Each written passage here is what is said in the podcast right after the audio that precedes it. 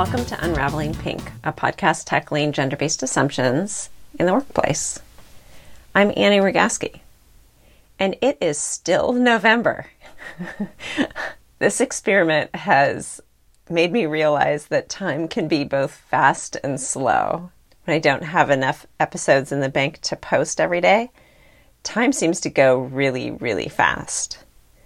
And when I look ahead to how many more days I have to post on a daily basis, it seems excruciatingly slow. So, this has been quite an experiment. If you are hearing this episode, it means that, well, I'm not going to say I failed because if I'm posting this, then I did post daily, but it means that I did not have another episode to post for you. So, this is kind of like an Easter egg. I don't know. This is my, I, I might call it my failure episode, but I recorded this. I can't tell you how many days ago I recorded it because I don't know. Um, I'm recording it before I've run out of episodes to post.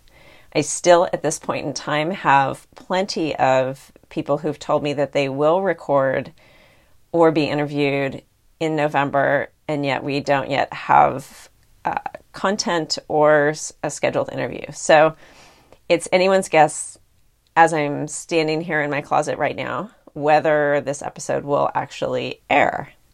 I have a newfound respect for daily columnists and anyone who posts content on a daily basis. This is incredibly hard.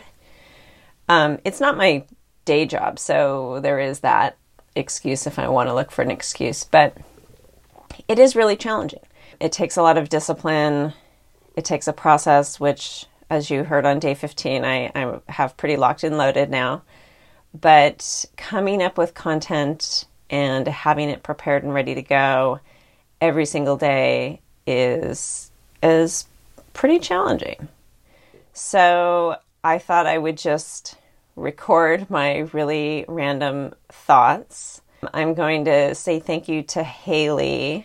I'm not going to say your last name just in case you didn't want me to shout you out on this, but this episode is dedicated to you in response to the feedback you gave me. And I'm not even going to say what that is. Maybe people will figure it out, but you know what feedback you gave me, which was great feedback.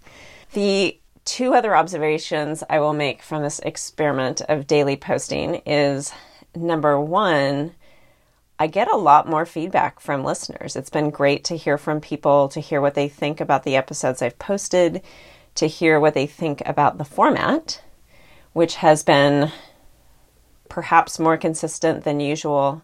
And I have also entertained the thought of moving to a format in 2018 where I post once a week.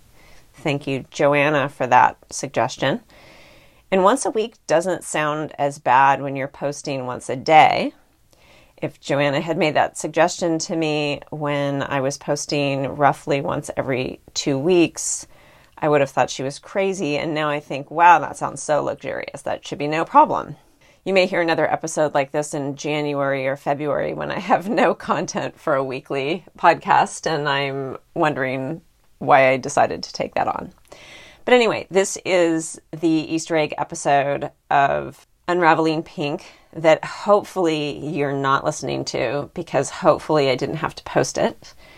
But if I did post it, I hope you enjoyed it. Thanks for listening. Hopefully, tomorrow will not be a desperation episode like today. And if you are motivated by this episode to perhaps join me in 2018 with an episode, that would be fantastic. So reach out to me, message me on Twitter at Unraveling Pink or shoot me a note at unravelingpink.com slash contact on our contact page or send me a note to Annie at unravelingpink.com.